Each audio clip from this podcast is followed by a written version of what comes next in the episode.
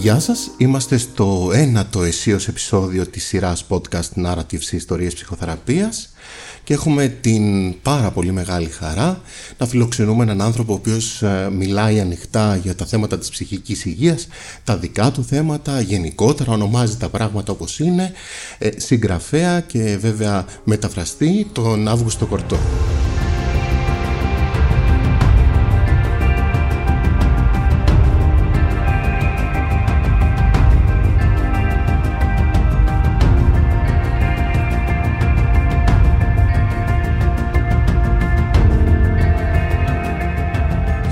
Ευχαριστούμε πολύ. Εγώ ευχαριστώ για τη φιλοξενία.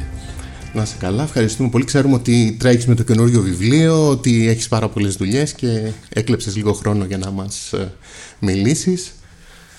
Σε αυτό το επεισόδιο θα ακούτε μόνο εμένα. Δυστυχώς η Γιώτα είναι άρρωστη. Της ευχόμαστε περαστικά και την προσκαλούμε να είναι ξανά μαζί μας ε, όταν είναι και εκείνη καλά να ξεκινήσουμε λίγο όπως ξεκινάμε με κάθε καλεσμένο. Να μας πεις έτσι δύο λόγια για το τι σε πρωτοέκανε να ξεκινήσεις ψυχοθεραπεία, ποιοι ήταν οι λόγοι και έτσι λίγο την διαδικασία. Πώς επέλεξες, πώς το αποφάσισες. Ε, παρότι μεγάλωσα με μια μητέρα διπολική, μανιοκαταθλιπτική όπως λεγόταν τότε η οποία περνούσε συχνά μεγάλες πολύμηνες περιόδους κλινικής κατάθλιψης Πράγμα που σημαίνει ότι θα έπρεπε να είμαι κάπως εξοικειωμένος με το φαινόμενο αυτό. Όταν για πρώτη φορά εγώ επλήγηνα από κλινική κατάθλιψη, ε, ήμουν σε πλήρη και απόλυτη άρνηση ότι αυτό που μου συνέβαινε είχε ψυχ, ψυχογενή αιτιολογία. Ε, το πρόβλημα ήταν μια πολύ επίμονη δυσκαταποσία.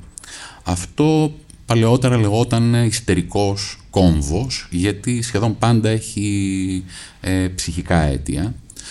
Μέχρι να φτάσω στον ψυχίατρο φυσικά, πεισμωμένος ότι δεν ήταν ε, κάτι ψυχικό, πέρασα από και εγώ δεν ξέρω πόσους οτορινολαριγκολόγους, ε, γαστρεντερολόγους. Ε, είχαν, όλοι ήξεραν ότι φυσικά δεν υπήρχε καμία στένωση, δεν υπήρχε καμία φλεγμονή στον δακτύλιο του Βαλντάιερ, δεν υπήρχε κανένα απολύτως σύμπτωμα, έφτασα μέχρι και σε αλλεργιολόγο και κάποια στιγμή ε, μιλώντας με την παιδίατρό μου, την ε, γιατρό που με έβλεπε όταν ήμουν πιτσιρίκι, μου είπε ότι Πετράκη το ξέρεις και εσύ, καταλαβαίνω ότι είναι ζώρικο να το παραδεχτείς, ότι το πρόβλημα αυτό δεν έχει να κάνει με το σώμα, έχει να κάνει με την ψυχή. Και τότε για πρώτη φορά πήγα σε ψυχίατρο στη Θεσσαλονίκη. Τι ηλικία ε, ήτανε; Πρέπει να ήμουν 21-22, ε, ήμουν σε κακό χάλι, είχα χάσει και εγώ δεν ξέρω πόσα κιλά, γιατί δυσκολευόμουν να φάω, να καταπιώ. Ε, σε όλες τις περιστάσεις, δηλαδή και όταν ήσουν μόνος σου και όταν ήσουν ναι, με ναι, ναι, ναι, ναι, ήταν, ήταν πάρα πολύ επίμονο, πάρα πολύ βασανιστικό. Το βράδυ ξυπνούσα γιατί ένιωθα ότι πνίγομαι. Ε, και μαζί με την ψυχοθεραπεία επιτόπου, όταν του περιέγραψα τα συμπτώματά μου και συνειδητοποίησε ο άνθρωπος ότι περνούσα μια κατάθλιψη όπου είχα σωματοποιήσει ε, το, το, το, το καταθλιπτικό συνέστημα στον, ε, στο, στο Φάριγγα με ξεκίνησε μια πολύ ήπια αγωγή τρικυκλικών αντικαταθλιπτικών. Αν θυμάμαι καλά πρέπει να ήταν σαρωτέν, μητριτιλίνη. Ε, καθώς ήμουν και τελείως παρθένος οργανισμός, ε, τα αποτελέσματα ήταν θεαματικά σχεδόν σαν οπτικό εφέ. Μέσα σε ένα 24ωρο ε, το, το, σύμπτωμα είχε αρχίσει να υποχωρεί, το θυμικό είχε αρχίσει να ανεβαίνει. Συνέχισα εννοείται για γύρω στο ένα εξάμηνο την ψυχοθεραπεία, μια-δυο φορές τη βδομάδα, συνέχισα την αγωγή.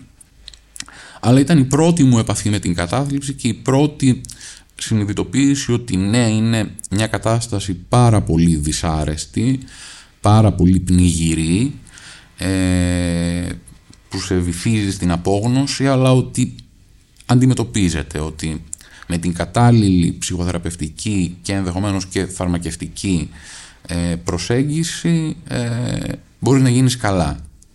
Αυτή ήταν η πρώτη μου. Ε, Σκέφτηκες με το που ανακουφίστηκες, δηλαδή με το που πήρες τα φάρμακα, ανακουφίστηκες πάρα πολύ γρήγορα να πεις: OK, βρήκα το φάρμακό μου, είμαι καλά, ας τα παρατήσω. Ε, Σαφώς θεώρησα ότι τότε τα φάρμακα τα σταμάτησα περίπου στους 4 μήνες, τη ψυχοθεραπεία στους 6 μήνες.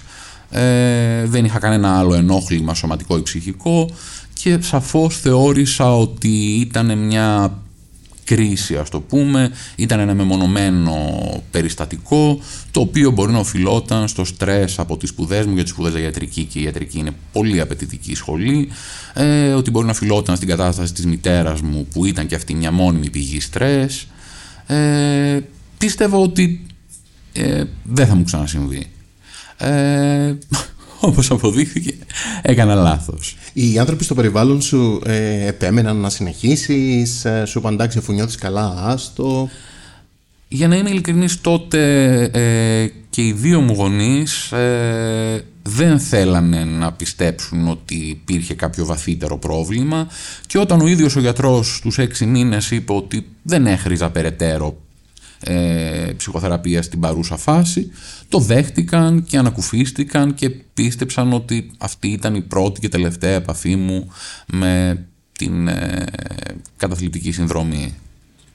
Πιστεύεις ότι φοβόντουσαν ότι θα επαναληφθεί το κακό και ότι... Σαφώς φοβόντουσαν γιατί είχα πολλές, ε, δηλαδή ας το πούμε ήδη στα 20 είχα μια σχεδόν παθολογική σχέση με το αλκοόλ, όπως και η μητέρα μου. Ε, ακόμα και τότε, ακόμα και το 2000, ήταν γνωστό ότι στον αλκοολισμό υπάρχει προδιάθεση, αποδεδειγμένο ότι τα παιδιά των αλκοολικών είναι πολύ πιο πιθανό να γίνουν αλκοολικά.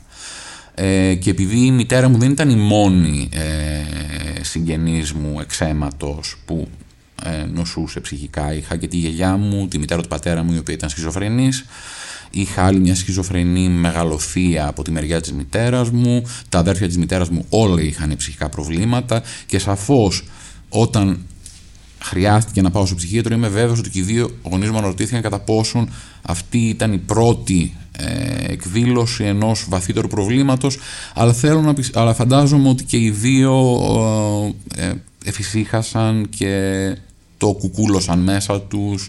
Φύγει κακό από τα μάτια μου. Ανθρώπινο είναι παιδί τους. Ήμουν και μάλιστα ε, καλά, μοναχοπέδι. Ναι, ναι. Ε, με το αλκοόλ δεν είχαν κάποια ανησυχία; Υποθέτω πως είχαν, ε, αλλά τι συμβαίνει, ε, όσο εγώ μεγάλωνα τόσο αναλάμβανα την επιστασία της Κατερίνας, τόσο γινόμουν ο κύριος φροντιστής της, τόσο η σχέση μας γινόταν συμβιωτική και οι δυο μου γονείς υποθέτω καταλάβαιναν ότι αυτό με επιβάρυνε και μετά την ενηλικίωση ε, υπέθεταν ότι το έριχνα λίγο παραπάνω στο ποτό γιατί ζούσα μια πολύ δύσκολη κατάσταση στο σπίτι. Ε, και με αυτόν τον τρόπο το διαχειριζόμουν. Εσύ ανησυχούσες για τον εαυτό σου ότι μπορεί να πίνεις παραπάνω; Καθόλου, καθόλου. Δηλαδή, ε, χρειάστηκε να περάσουν πολλά χρόνια για να αναγνωρίσω ότι είμαι αλκοολικός. Δηλαδή, όπως χρειάστηκαν πολλά χρόνια για να τεθεί η διάγνωση της διπολικής διαταραχής, ε, δεν πίστευα ότι έχω πρόβλημα με το αλκοόλ, παρόλο που ε, ιδίως πριν και μετά το θάνατο, πριν και μετά την αυτοκτονία της Κατερίνας, έπινα πάρα πολύ. Δηλαδή, ζω από θαύμα. Ήμουν ο τύπος που γινόταν τύφλα και έπαιρνε τα μάξι και γύριζε στην καλαμαριά, ας το πούμε. Ε, ναι. Στην πρώτη θεραπεία, στην πρώτη σου επαφή με την ψυχοθεραπεία, είχατε την ευκαιρία να συζητήσετε για το αλκοόλ. Ή μείνατε στο σύμπτωμα και. Νομίζω ότι είχαμε περάσει ως επιτοπλίστων ε, τις συνεδρίες μιλώντας για τα παιδικά μου χρόνια, για την Κατερίνα. Ε, ο ψυχίατρος ήταν ε, φίλος του πατέρα μου, ε, συνάδελφός του στο ΙΚΑ, ο συγχωρεμένος ο Δημήτρης, ένα εξαιρετικός γιατρός, ο Παπαχρηστούδης, ε, ήξερε την κατάσταση στο σπίτι ήξερε ότι τα πράγματα ήταν πολύ δύσκολα, ότι η Κατερίνα είχε κάνει ένα σωρό απόπειρες, ότι περνούσε πολύ βαριές καταθλίψεις, ότι ήταν εθισμένη στις βενζοδιαζεπίνε, ότι έπινε τα κερατά της, τα ήξερε όλα αυτά και έτσι οι, οι συνεδρίες μας σαφώς περιστρέφονταν γύρω από την επιδεινούμενη κατάσταση της μάνας μου. Ε, το οποίο το ζούσες τότε ως βάρος; Σαφώς και το ζούσα ως βάρος. Η τελευταία χρονιά της ζωής της ήταν ε, από ίσως δυσκολότερη της ζωής μου. Δηλαδή η Κατερίνα γινόταν, ε, είχε ήταν τελείως εξαρτημένη πάνω μου, ήταν, είχε κρε... κρεμαστεί επάνω μου. Είχα τελείως υποκαταστήσει τον πατέρα μου στο ρόλο του συζύγου.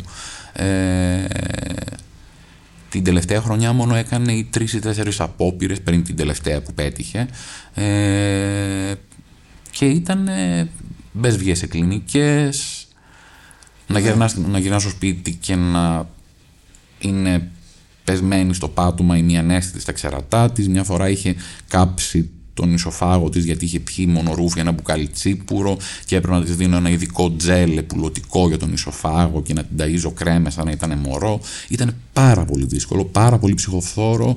Ε, Κακώ το υπέστην εγώ όλο αυτό, αλλά τέλος ναι. πάντων. Προέκυψε αυτό πήγα να ρωτήσω τώρα. Προέκυψε από τη, διαδικασία της θεραπείας τότε ότι βρε παιδί μου, ξέρω εγώ, έχεις αναλάβει πάρα πολλά, είσαι πολύ πιεσμένος. Μήπως να τα άφηνες; Αυτά συνέβησαν μετά τη θεραπεία. Αυτά συνέβησαν ένα okay. χρόνο μετά. Mm-hmm. Ε, και γι' αυτό αυτή η περίοδος, ε, ο τελευταίος χρόνος και ο ο απόϊχος της αυτοκτονίας ήταν πράγματα τα οποία πια συζήτησα με τον επόμενο γιατρό μου το 2006 όταν πέρασα για δεύτερη φορά κλινική κατάθλιψη.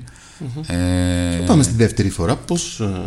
Ε, και τη δεύτερη φορά η εμφάνιση, η εκδήλωση της κατάθλιψης ε, είχε ε, σωματικά, ε, σωματική μορφή. Για άλλη μια φορά είχα σωματοποιήσει το άγχος της κατάθλιψης και αυτή τη φορά είχα ταχυκαρδίες και την ε, μονική καθημερινή 100 φορές μέτρηση των σφίξεων, δηλαδή ότι το φόβο του, του, του, του, του εμφράγματος θα σταματήσει η καρδιά μου γιατί έχω 120 σφίξεις, γιατί έχω 140 σφίξεις, το οποίο φυσικά όσο το παρακολουθείς τόσο χειροτερεύει. Και τότε με ανέλαβε ο αείμνηστος ο Βασίλης Μαντούβαλος, ένας εξαιρετικός ψυχίατρος ψυχαναλυτής ε, και άρχισε λίγο να με βάζει στο δρόμο της ανάλυσης ε, πήγαινε και τον έβλεπα δύο φορές τη βδομάδα με έβαλε πάλι σε αγωγή. Πήγες μόνος σου; Ε, τον ε, γνώριζα, είχαμε γνωριστεί τυχαία στο βιβλιοπωλείο της Εστίας. Ε, είχε τύχει να, να έχει διαβάσει βιβλία μου. Ε, είχαμε συστηθεί και όταν ε, αρρώστησα θυμήθηκα ότι μου είχε πει γιατί είχαμε πιάσει κουβέντα ότι είχε το ιατρείο του είχα, είχα, είχα την κάρτα του και ε, πήγα και τον βρήκα και από το 6 μέχρι και από για περίπου 8-9 μήνες με έβλεπε, με είχε βάλει σε μια αγωγή με ε, πάλι τρικυκλικά και ε, ήπια ε, ηρεμιστικά ε, που είχε αποτέλεσμα, είχε αποτέλεσμα. Ε, αυτή τη φορά η κατάθλιψη έκανε λίγο περισσότερο να φύγει δηλαδή ήμουνα γύρω στους έξι μήνες ε, με κλινική κατάθλιψη όλα τα, τα, τα, τα, τα συμπτώματά της ε, αλλά και πάλι κάποια στιγμή στις αρχές του 7 άρχισε να παρέρχεται, συνέχισα για κάποιους μήνες την ε, θεραπεία και την αγωγή και μετά σταμάτησα. Πιθανώς τη δεύτερη φορά θα έπρεπε να είχα συνεχίσει. Ε, Υπήρχε κάποιος λόγος που σταμάτησες, φύγανε τα συμπτώματα; Αυτή τη φορά ήμουν εγώ αυτός που εφησύχασε και αυτός που θελοτυφλούσε γιατί παρότι ήταν η δεύτερη εμφάνιση της κατάθλιψης δεν ήθελα σε καμία περίπτωση να δεχθώ μια ταύτιση με την Κατερίνα, με τη μητέρα μου. Δεν ήθελα σε καμία περίπτωση να δεχθώ ότι αυτό που είχα ήταν χρόνιο και πιθανώς εκγενετής. Ε, ήθελα να πιστεύω ότι και αυτή τη φορά ήταν κάποιο, μια τυπική αγχώδης κατάθλιψη που μπορεί να περάσει οποιοδήποτε, χωρίς αυτό να σημαίνει ότι υπάρχει χρονιότητα στην νόσο. Ότι το βλέπεις σαν κάτι αντιδραστικό, ότι είμαι πολύ πιεσμένος, ναι, κάτι ναι, που συμβαίνει. Ε, ήμουν ε, στο παρελθόν ε, πολύ χειριστικός ασθενής. Ε, και είχα μάθει να είμαι χειριστικός ασθενής από τη μητέρα μου που ήταν εξαιρετικά χειριστική ε, ως προς την αρρώστια της. Ε, χειριστικός εννοείς να κρύβεις τα συμπτώματα ή να. να... Ο χειριστικός ασθενής είναι αυτός ο οποίος επιχειρεί να κατευθύνει την ψυχοθεραπεία ή ξέρω εγώ, την ανάλυση. Ε, στην πραγματικότητα ελάχιστοι ψυχίατροι το αφήνουν να συμβεί αυτό. Ε, είναι πάρα πολύ προφανές. Αλλά ήμουν ισχυρογνώμων και ήθελα να πιστεύω το 2007 ότι ναι μεν εμφανίστηκε για δεύτερη φορά, ναι μεν ταλαιπωρήθηκε για δεύτερη φορά, αυτή τη φορά για ακόμη μεγαλύτερο χρονικό διάστημα, αλλά ότι δεν είναι κάτι βαρύτερο, κάτι βαθύτερο, κάτι χρόνιο. Σταμάτησα αυτή τη φορά εγώ ε, γιατί θεωρούσα ότι είχα θεραπευθεί και ότι αυτό ήταν το τέλος, ότι δεν θα είχα άλλο, άλλο παρεδώσει με την ψυχική νόσο σε καμία μορφή. Αυτή τη φορά πήγες απευθείας στον ψυχίατρο ή το έψαξες πάλι όχι, με άλλους όχι, γιατρούς; Όχι, πήγα, πήγα απευθείας. Ήξερα ότι. Δηλαδή, όταν είδα ότι πέρασε ένας μήνας, ενάμιση και ότι το σύμπτωμα αυτό εξακολουθούσε χωρίς φυσικά να υπάρχει καμιά ε, υποκείμενη αιτιολογία σωματική, ε, πήγα μόνος μου. Κάνεις κάποιες σκέψεις για αυτά τα δύο συμπτώματα τα πρώτα που μου είπες, δηλαδή τη δυσκαταποσία και τις, τους έντονους φυγμούς. Είναι πάρα πολύ διαδεδομένη, πάρα πολύ συνήθις η σωματοποίηση. Είναι ο τρόπος που έχει ο ψυχισμός να μείνεται. Προκειμένου να συγκαλυφθεί ένα βαθύτερο πρόβλημα, προκειμένου να αποφευχθεί μια πολύ σοβαρότερη κρίση, μεταφέρει όπως είναι όλη την οδύνη, όλο το τραύμα στο σώμα. Και γιατί αυτά τα συγκεκριμένα, έχεις κάποια ε, σύνδεση ή κάτι στο είναι μυαλό τυχαία, είναι. Έχω- Δηλαδή δυσκαταποσία. Έχω, έχω, μου, έχω μιλήσει με καταθλιπτικούς που βούλωνε η μύτη τους. Έχω μιλήσει με καταθλιπτικούς που είχαν γαστρεντερικά ενοχλήματα πάρα πολύ έντονα. Ε, με καταθλιπτικούς οι οποίοι είχαν μικρανίες. Η, Ναι, ε, ναι. το- η σωματοποίηση ποτέ δεν ξέρεις πώς θα εκδηλωθεί. Ε, ε, τα πιο συνήθι είναι τα δερματολογικά. Δηλαδή, από τους 10 ασθενείς του δερματολόγου μπορώ να πω με σιγουριά ότι οι 2-3 δεν έχουν κάποιο δερματολογικό πρόβλημα, έχουν κάποιο ψυχικό πρόβλημα, κάποιο άγχος, κάποιο στρες, το οποίο εκδηλώνεται έτσι. Ε, και γι' αυτό για χρόνια το δημοφιλέστερο αντιεσταμινικό, επειδή ήταν κατασταλτικό και προκατέστελε και το μηχανισμό του άγχους, ήταν ε, το αταράξ. Ναι, ναι, ναι, το δίνανε. Ναι, το οποίο το χρησιμοποιούσαν πολύ και ως ηρεμιστικό. Ε, γιατί έχει, όπως και τα παλιά και το ZDEC, κατασταλτική δράση. Δηλαδή, περνάει η φαγούρα, περνάει και το άγχος. Πού, πού σε ξαναβρήκε λοιπόν η ψυχοθεραπεία μετά τη δεύτερη, το δεύτερο κύκλο; Η ψυχοθεραπεία με ξαναβρήκε μετά το ψυχοσικό επεισόδιο, το μανιακό επεισόδιο του 2008 ε, όπου ήμουνα σε ένα θρησκευτικό παραλήρημα για περίπου 72 ώρες ε, με δρομομανία, είχα πάρει τους δρόμους, δεν κοιμούμουν σχεδόν καθόλου ε, δεν έτρωγα, είχα μια φοβερή φυγή ιδεών, είχα υπερπεριεκτική σκέψη, ήταν το, το μυαλό μου κουβάρι τελείως. Ε, πρωτίστως με θρησκευτικά, ε, θεϊστικά στοιχεία. Πίστευα ότι είμαι ο νέος Δαλάι Λάμα, πίστευα ότι θα πάω στο Θιβέτ, πίστευα ότι μου μιλούν ε, οι ψυχές των ανθρώπων, ε, ότι οι άνθρωποι προσεύχονται για μένα και μέσα από μένα. Ε, εκεί χρειάστηκε για πρώτη φορά να νοσηλευτώ στο δρομοκαΐτιο με ακούσια νοσηλεία, γιατί φυσικά δεν υπήρχε περίπτωση να συνοηθεί κανείς μαζί μου. Ήμουνα σε φοβερή έκσταση, σε φοβερή διέγερση. Ε, ήταν μια πολύ βραχεία νοσηλεία και πιθανώς θα έπρεπε να είναι λίγο ε, θα έπρεπε, ίσως έπρεπε να διαρκέσει λίγο περισσότερο γιατί όταν ε, μου δώσαν εξιτήριο ήμουν ακόμα συγχυτικός. πόσο έκατσες; Ε, τρεις μέρες. Α, οκ. Ε, ήταν πολύ λίγο. Αλλά ήταν πρωτοχρονιά, ήθελα να γυρίσω στο σπίτι, ήμουνα... Ποιο, ποιος σε έβαλε, ο πατέρας σου; Ναι, τότε με εισαγγελική παραγγελία, δηλαδή δεν γίνεται αλλιώς. Ε, πλέον ευτυχώς δεν μπορεί κάποιος να υπογράψει για λογαριασμό σου. Χρειάζεται να παρέμβει εισαγγελέας εφόσον όντως θέσει Ναι, ναι. σε κίνδυνο τη ζωή σου. Και όντως είχα θέσει σε κίνδυνο τη ζωή μου. Κόντουσαν να πετρίσουν αυτοκίνητα και εγώ δεν ξέρω πόσες φορές. Ε, ε, στον απόϊχο του ψυχοσικού επεισοδίου ξεκίνησα για πρώτη φορά ανάλυση. Δύο φορές την εβδομάδα, παραδοσιακή ανάλυση, διβάνι που λένε.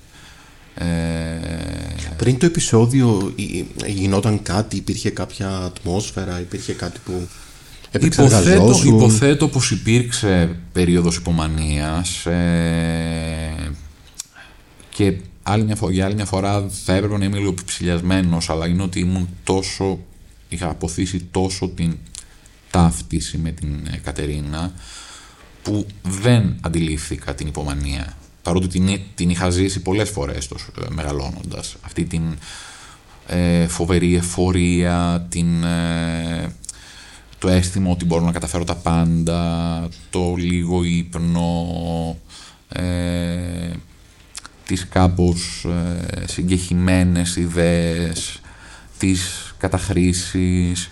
Είχα περάσει υπομανία, ήταν και μια πολύ τραυματική περίοδος γιατί ε, τρεις εβδομάδες πριν είχε προηγηθεί η δολοφονία του Γρηγορόπουλου. Μέναμε τότε σε μια, ε, στον πρώτο όροφο πάνω στην πλατεία εξαρχείων.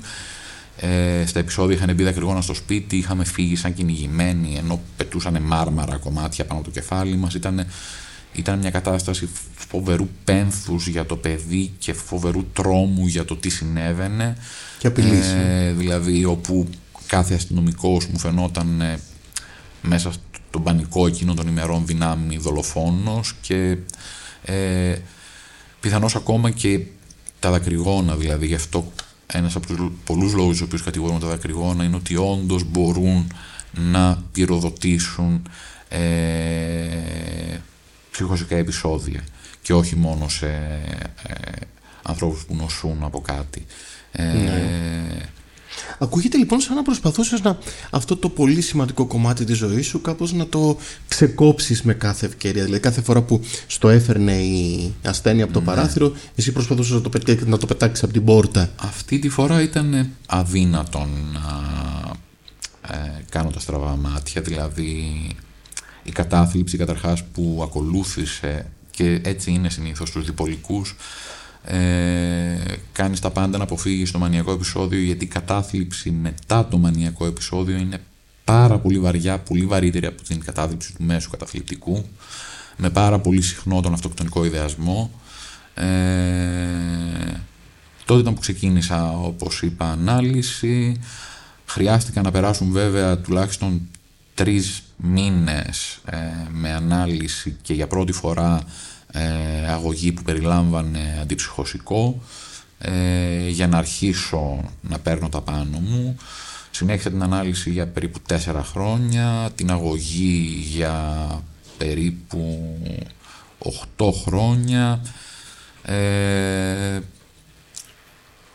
δεν είχε τεθεί βέβαια τότε, οι γιατροί ήταν περισσότερο ε, της άποψης ότι επρόκειτο για μείζωνα καταθλιπτική διαταραχή και ότι το επεισόδιο ήταν κάτι μεμονωμένο που είχε να κάνει με παραμέτρους ε, πολύ μεγάλου στρες μεταξύ άλλων ότι ο Τάσος εκείνο τον, τον καιρό ο σύζυγός μου έλειπε, ήταν στο ναυτικό και ήμουνα μόνος όταν ε, συνέβη με το γεγονός ότι ε, έπαιρνα ακόμα τρικυκλικά χωρίς να με κοιτάει γιατρός και τα τρικυκλικά δεν ενδείκνυνται, δεν είναι για χόρταση, ιδίως στους διπολικούς.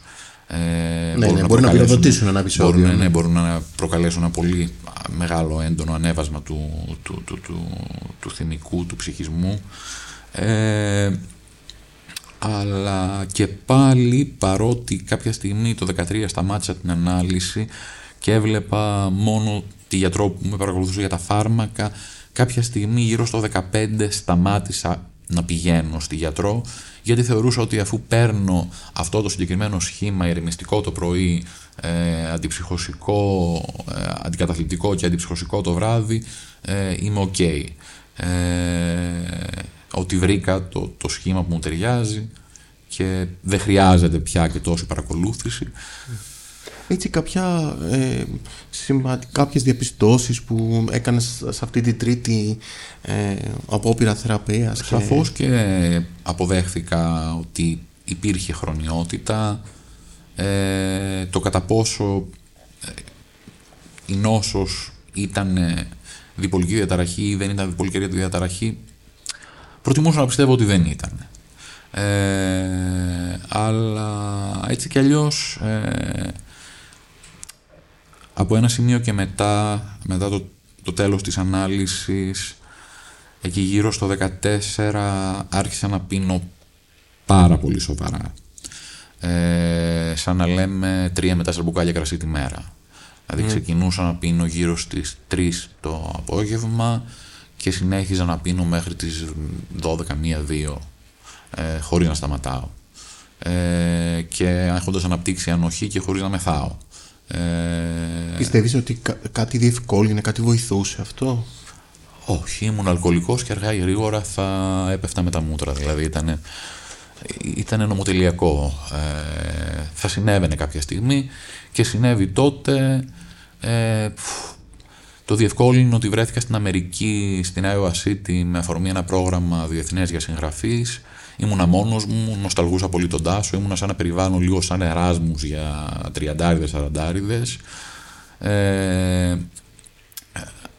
το κρασί της Καλιφόρνια ήταν υπέροχο και πάμφθινο, δηλαδή σαν να λέμε έκανε 8 δολάρια το δίλητρο το Riesling, δηλαδή 6 ευρώ. Ε, και θυμάμαι ότι είχα ένα σκούρο γαλάζιο, επειδή στην Αμερική δεν, δεν, δεν επιτρέπεται, είναι παράνομο να πίνεις στο δρόμο ναι, ναι, ναι. και να φαίνεται. Είχα πάρει ένα πλαστικό κύπελο μεγάλο πολλαπλών χρήσεων με καλαμάκι, το οποίο ε, γέμιζα με παγάκια και κρασί και κυκλοφορούσα με αυτό πίνοντας με καλαμάκι, το οποίο φαινόταν σαν να πίνω κοκακόλα, σαν να πίνω κάποιο αναψυκτικό, γιατί ναι, ναι. έκανε και κουρκουρκουρ τα παγάκια. Καταλαβαίνεις κατάσταση. Δηλαδή αυτό είναι, Ναι. αυτό είναι κάτι που καραμπινάτος αλκοολισμός. Ε, Και το θεωρείς τυχαίο ότι συμπίπτει μετά το τέλος της ανάλυσης, δηλαδή με το που τελειώνει η ανάλυση Δεν νομίζω- ξεκινάει κατευθείαν αυτό; δεν νομίζω πως αν είχα συνεχίσει την ανάλυση ε, θα είχα αποφύγει το, ε, τη φάση αυτή. Δηλαδή, ε, τη στιγμή ποτέ δεν είχα σταματήσει να πίνω, έτσι, ποτέ δεν έκοψα το αλκοόλ. Δηλαδή, από τα 13-14 που ήπια το πρώτο μου ποτό, ας το πούμε, δεν νομίζω ότι σταμάτησα ποτέ να πίνω. Ε, μόνο σε μια περίοδο πρόπερση που είχα μια πολύ έντονη γαστροσοφική πελυνδρόμηση, αλλά και πάλι νομίζω ένα ποτήρι κρασί τη μέρα το έπινα, ακόμα και τότε. Ε, και ας έπρεπε να κοιμάμαι πρακτικά καθιστός. Ε, Ναι. Μέχρι να φτάσουμε βέβαια στο 16 και στο 17 όπου ήρθε το δεύτερο μανιακό επεισόδιο είχα αντιληφθεί ότι είχα πρόβλημα. Ήξερα ότι το, οι ποσότητες που έπινε ήταν εξωφρενικές. Μέχρι τότε έλεγες κάποια δικαιολογία στον εαυτό σου; Όχι, καμιά, καμιά απολύτως. Ε, δεν, δεν, ε, Αναρωτιώσουν γιατί πίνω, ρε παιδί μου. ξέρω. όχι, όχι, το, το, το έκανα τελείως ε, μηχανικά, Μηχανικά. αυτόματα ε, και το 16 προς 17 μετά που κράτησε αυτή, αυτή η περίοδος του, του, του πολύ μεγάλου πιώματος για μια διετία, τριετία και μετά έβαλα χέρι απότομα, μετέτρεψα το ότι έπινα ως το βράδυ σε σόδες ε, και έβαλα μέτρο ότι θα πίνεις από εδώ και εξής το πολύ δύο ποτήρια κρασί την ημέρα. ε, Κάτι που ακολουθάω ακόμα και τώρα. Τότε το συνέδεες. Δηλαδή, όταν έπινες το συνέδεες με την ιστορία της μητέρας σου. Δεν γινόταν να μην το συνδέσω γιατί ήξερα ότι η Κατερίνα ήταν αλκοολική και ήξερα ότι αυτό που μου συνέβαινε δεν ήταν φυσιολογικό. Ότι κανένας άνθρωπος δεν πίνει, ε, ας το πούμε, ε, τρία λίτρα κρασί την ημέρα μόνος του επειδή του αρέσει το κρασί ή επειδή είναι γλεντζές. Επειδή ήξερα ότι είναι Εντάξει, λέω επειδή μέχρι τότε έκανες μια προσπάθεια να αποσυνδεθείς από την ιστορία σας. Η, η αλήθεια είναι ότι όχι. Ε, από ένα σημείο και μετά δεν μπορείς να πεις ψέματα στον εαυτό σου. Δηλαδή, όταν κατεβάζεις με τα σκουπίδια, α, ξέρω εγώ, κάθε μέρα έξι μπουκάλια άδεια κρασί, ναι, ξέρεις ότι είσαι αλκοολικός. Ε, δεν το έπαιρνας στην πλάκα, αλλά ήξερα τι συνέβαινε, ρε παιδί μου. Ήξερα ότι είμαι άρρωστος. Ε, και απλά δεν έκανα τίποτα για την αρρώστια μου. Δηλαδή, Φοβόσουν για τον εαυτό σου. όχι. Όχι. Πώς και έτσι. Ξέρω εγώ, δηλαδή. Ε, αν οι αλκοολικοί φοβόντουσαν το αλκοόλ, δεν ήταν αλκοολικοί. Μπορεί να φοβούνται, δηλαδή. αλλά να ξαναπίνουν για να ε, νομίζω. ρυθμίσουν το φόβο τους. δεν, Ξέρω νομίζω, εγώ. δεν νομίζω ότι φοβούνται. Ξέρουν ότι αυτό που κάνουν είναι καταστροφικό. Ε, εντάξει, υπάρχει άρνηση. Μωρέ, εντάξει, ας μην υπερβάλλω. Υπάρχει άρνηση. Πολλοί αλκοολικοί πιστεύουν ότι είναι απλά ότι τους αρέσει το ποτό.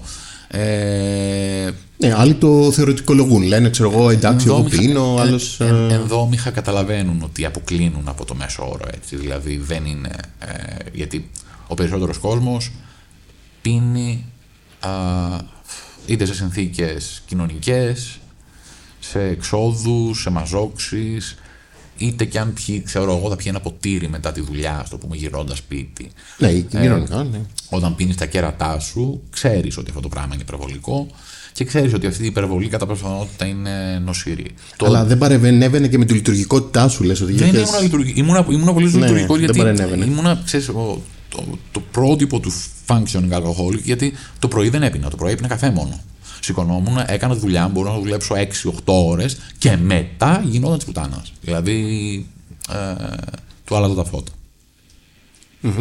Και ε, ερχόμαστε λοιπόν σε μια περίοδο που αποφασίζεις να το σταματήσεις; Ναι, το περιορίζω κάποια στιγμή. Δεν θυμάμαι αν είναι το 16 ή είναι το 17. Βάζω κάποιο μέτρο. Ε, περισσότερο γιατί εντάξει, δεν είναι ότι φοβόμουν, αλλά ότι ήξερα πως με αυτές τις ποσότητες ε, δεν θέλει πάρα πολλά χρόνια να αρχίσεις να έχεις ε, ε, από παγκρατήτηδες μέχρι σοβαρή πατική βλάβη ε, και είχα βάλει και κάμποσα κιλά. Άρα άρχισες να ανησυχείς ε, κάπως ε, Ναι, δηλαδή η αλήθεια είναι ότι η, η τρίτη στιγμή που είπε ότι αυτό, αυτό το πράγμα είναι τελείως αυτοκαταστροφικό και πρέπει κάπου να το, να το μαζέψω. Ε, και όντως το μάζεψα, αλλά Κάνα χρόνο μετά, το καλοκαίρι, τον Αύγουστο του 2017, έπαθα το δεύτερο μανιακό επεισόδιο. Ε, τώρα το τι συνετέλεσε σε αυτό, η αγωγή που δεν παρακολουθούνταν, το αλκοόλ που είχε προηγηθεί, κανείς δεν ξέρει. Δηλαδή, ε, οι, οι ψυχικές νόσοι είναι ιδιοπάθειες. Δεν ξέρουμε τι τις προκαλεί. Με τα βίας ξέρουμε το μηχανισμό τους. Ακόμα και το να βγάλουμε μια διάγνωση το κάνουμε Ξέρεις, Περιγραφικά βάση, πιο πολύ, ναι. Βάση συμπτωμάτων, ε, βάση, ξέρεις, mm. χρονιότητας, έντασης. Δεν είναι... Η ιατρική έτσι δεν είναι ακριβής επιστήμη. Πολλό δε μάλλον η ψυχιατρική που έχει να κάνει με τον εγκέφαλο. Ναι. Με τη βιοχημία του εγκεφάλου και... Εσύ για τη δική σου ιστορία κάπως είχες κάποιες εξηγήσεις, δηλαδή γιατί, ξέρω εγώ, ε, στα γιατί σταματάω το αλκοόλ. Γιατί. Ε, σταμάτησα, σταμάτησα το αλκοόλ γιατί δεν ήμουν και πολύ καλός σύντροφος όσο έπινα. Δεν ήμουν καλός σύντροφο. Mm. Δηλαδή ήμουν, γινόμουν πολύ εύκολο οξύθυμος. Ε, ε, και καταλαβαίνω ότι δεν είναι καθόλου ευχάριστο για τον Τάσο να έχει δίπλα του έναν άνθρωπο ο οποίος πίνει όλη μέρα. Ε, ήταν, δεν ήταν σωστό. Ε, αλλά Τώρα, σε ό,τι αφορά την ε, διάγνωση, μετά το δεύτερο μανιακό επεισόδιο, ε, ήταν ξεκάθαρα τα πράγματα. Δηλαδή, ε, ήταν, ήταν ολοφάνερο ότι μιλούσαμε για διπολική διαταραχή, όπως και ήταν επόμενο γιατί έχουμε πολύ μεγάλη κληρονομικότητα για διπολική. Δηλαδή, τα παιδιά των διπολικών, αν θυμάμαι καλά, έχουν ένα 40% πιθανότητες να είναι διπολικοί και οι ίδιοι. Ε, οπότε ναι, εκεί... Εκεί επανήλθες πάλι σε ψυχοθεραπεία; Εννοείται ότι έβλεπα γιατρό, αλλά έκανε κάνα τρεις εβδομάδες, ένα μήνα να παρέλθει τελείως το επεισόδιο. Είχε εκδηλωθεί με απώλεια της βραχίας μνήμης. Γεύτηκα για ένα μήνα την ε, σκληρή ζωή του ασθενούς με Αλσχάιμερ. Πώς ήταν αυτό; Φρικτό, φρικτό, πάρα πολύ φόβος, πάρα πολύ φόβος. Ε, γιατί καταλαβαίνεις ότι κάτι δεν πάει καλά. Ε, καταλαβαίνεις ότι ξεχνάς ότι οι άνθρωποι που σε φροντίζουν σου επαναλαμβάνουν τα ίδια πράγματα γιατί ρωτάς τα ίδια πράγματα. Ε, καταλαβαίνεις ότι έχεις προτείνει για τρίτη συνεχή μέρα να καθίσουμε να δούμε την ίδια ταινία ε, είναι πάρα πολύ τρομακτικό. Είναι πάρα πολύ τρομακτικό. Ε, ήμουνα πάρα πάρα πολύ φοβισμένος ε, και γι' αυτό και ήμουνα σε, από ένα σημείο και μετά σε, όταν άρχισε λίγο να υποχωρεί το πολύ πολύ χοντρό κομμάτι της μανίας ε, σε αγωγή με ε, ε, για να είμαι κάπως ήσυχος, ηρεμός ε, αν όχι ακριβώς σε καταστολή τουλάχιστον. Ναι. Ξέρεις, ε, δεν μπορούσα να διαβάσω. Δεν μπορούσα να διαβάσω γιατί ξεχνούσα τι είχα διαβάσει πριν από 10 δευτερόλεπτα, ας πούμε. Δηλαδή, δεν μπορούσα να διαβάσω μια παράγραφο. Μέχρι να φτάσω στο τέλος, τη είχα ξεχάσει στην αρχή. Ε, ε, και μετά από αυτό ακολούθησε μια περίοδος χάριτος τριών περίπου εβδομάδων και έπεσα σε, μια στη χειρότερη κατάδελφη της ζωής μου. Ε, που κράτησε γύρω στους 7-8 μήνες και οδήγησε στην απόπειρα του Απρίλη του 22. Αυτό το Απρίλη λες; Του, του 20, sorry, του, του, του, του 18, ό,τι να είναι. ε, okay. ε, έχω μπερδεύσει έχω μπερδεύσει τα νούμερα, παιδιά. Δεν πειράζει, Πριν δεν 18, πριν 4 Ναι, χρόνια. ναι. Πριν 4 χρόνια. Ναι. Ε, ε, είχα πάρει καμιά σαρανταριά ε, αντιψυχωσικά. Ε, μετά στα 5-6 λεπτά έκλασα μέντες, προσπάθησα να προκαλέσω με το στον εαυτό μου. Είμαι από τους ανθρώπους που δεν έχουν ε, gag reflex. Αντανακλαστικό. Δεν, δεν κάνουν με το με τίποτα. Ε, οπότε κάλεσα το ΕΚΑΔ, μου κάναν πλήση στο μάχο, ήμουν τρεις μέρες ε, ντεμή, δηλαδή σε πολύ ε, συγχυτική κατάσταση. Γιατί αυτό είναι το πρόβλημα μετά. Αν με έχεις πάρει αντιψυχωσικά, ηρεμιστικά κτλ. Και ακόμα και αν θα βγάλουν, έχουν προλάβει συνήθως να απορροφηθούν τόσα πολλά στον οργανισμό που δεν μπορούν μετά να σου δώσουν άλλη καταστολή. Είναι επικίνδυνο. Δηλαδή πρέπει να μείνεις δύο-τρεις μέρες χωρίς καθόλου φαρμακευτική αγωγή. Ε, και μετά από αυτό, με σύμφωνη γνώμη μου, δηλαδή αυτή δεν ήταν ακούσει, ήταν ακούσει, υπέγραψα και νοσηλεύτηκα στο Αιγινήτιο για δύο εβδομάδες αυτή τη φορά. Εκεί ετέθηκε η διάγνωση πλέον οριστικά της ε, διπολικής διαταραχής. Εκεί για πρώτη φορά μπήκα σε λίθιο και γιατί μέχρι τότε δεν έπαιρνα αριθμιστικό του συναισθήματος, γιατί δεν υπήρχε η, ε, η διάγνωση. Ε, Και είναι και μια απάθηση που έχει πάρα πολύ υψηλό επίπεδο misdiagnosis που λέμε ότι. Ε, Είναι, είναι, είναι πολύ- πάρα πολύ υψηλό επίπεδο. είναι πολύ εύκολο μωρέ, γιατί ε, Έρχεται με κατάθλιψη, λες εντάξει, ναι, δώστε το αντικαταθλιπτικά.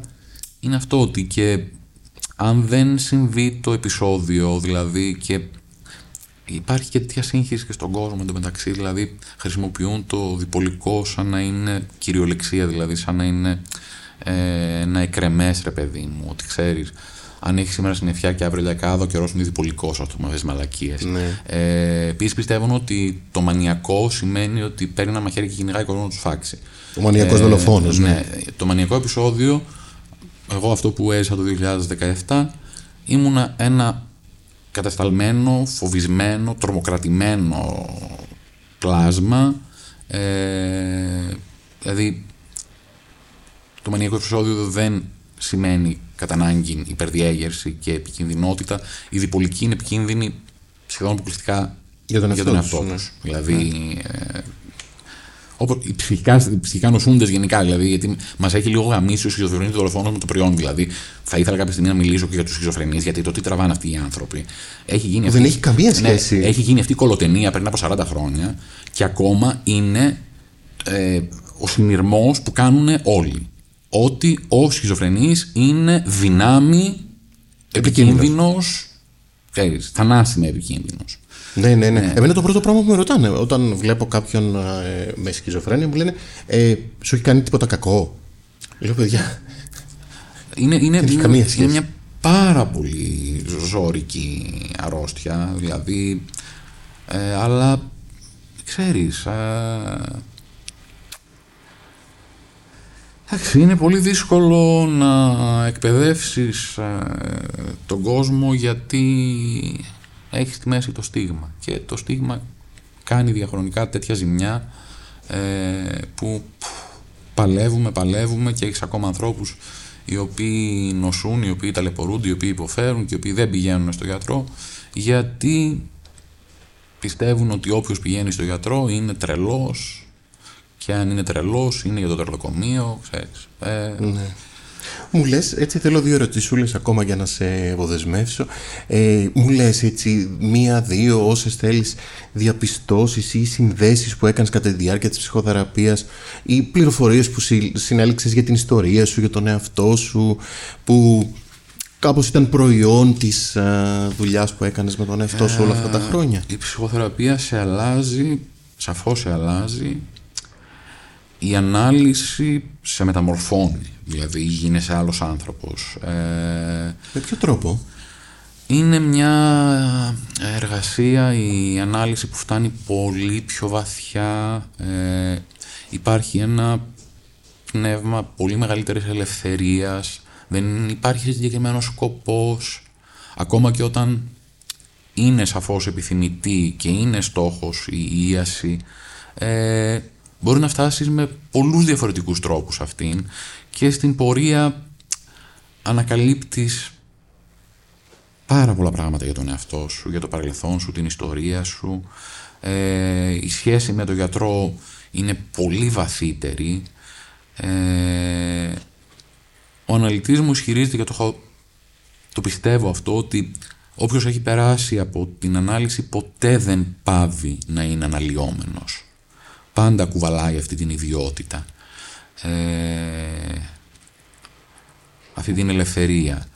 Ε, δυστυχώς βέβαια στην ε, Ελλάδα είναι, δεν, υπάρχει, δεν υπάρχουν κρατικές δομές που να μπορούν να προσφέρουν ψυχαναλυτικές υπηρεσίες, δηλαδή δύο, τρεις, τέσσερις συνεδρίες την εβδομάδα, Ούτε 50 λεπτές, δηλαδή δεν υπάρχουν αρκετοί και, και οι γιατροί που υπάρχουν και αν έχουν επάρκεια δεν, δεν γίνεται, είναι, είναι ανέφικτο, δηλαδή η ανάλυση είναι ένα ακριβώς πόρο.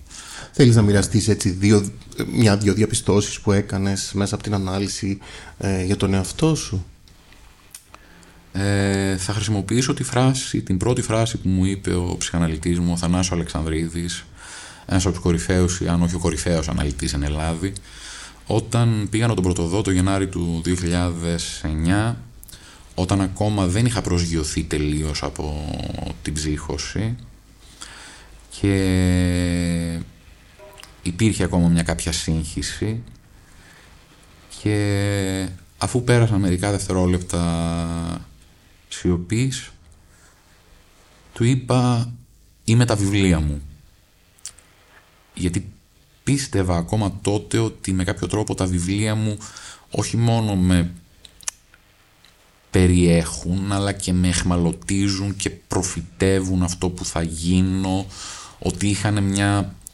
τοτεμική διάσταση. Του λέω είμαι τα βιβλία μου και ο Αλεξανδρίδης με κοιτάει και μου λέει θα μπορούσατε να πείτε επίσης είμαι και τα βιβλία μου. Αυτή είναι μια φράση την οποία συγκρατώ γιατί ακόμα και εκείνη τη στιγμή συνειδητοποίησα ότι ναι, όντως υπάρχει και αυτή η προσέγγιση. Ότι δεν είμαι μόνο τα βιβλία μου, δεν είμαι μόνο μέσα στα βιβλία μου, αφού εγώ τα έγραψα, είμαι πολλά πράγματα, είμαι και τα βιβλία μου μεταξύ αυτών. Και ακούγεται πάντως έτσι πως μου το περιγράφεις σαν να ήταν μια, ε, όλα αυτά τα χρόνια μια προσπάθεια να συνθέσεις όλα αυτά τα κομμάτια ε, που ήταν η ναι, δική σου ιστορία. Αυτή η, φράση, αυτή η φράση του Λίου της Κατερίνας που κουβαλάω χρόνια το μέσα, μέσα στα κομμάτια μου είμαι. Ε, ναι, όλα, όλα μου τα βιβλία είναι πολύ προσωπικά. Ακόμα και αν δεν φαίνεται, ακόμα και αν ε, η ιστορία δεν έχει καμιά σχέση με μένα, είναι, είναι πολύ προσωπικά και τα παίρνω πολύ προσωπικά και γι' αυτό ε, πέρα από τις χαρές που μου δίνουν με πληγώνουν κιόλας.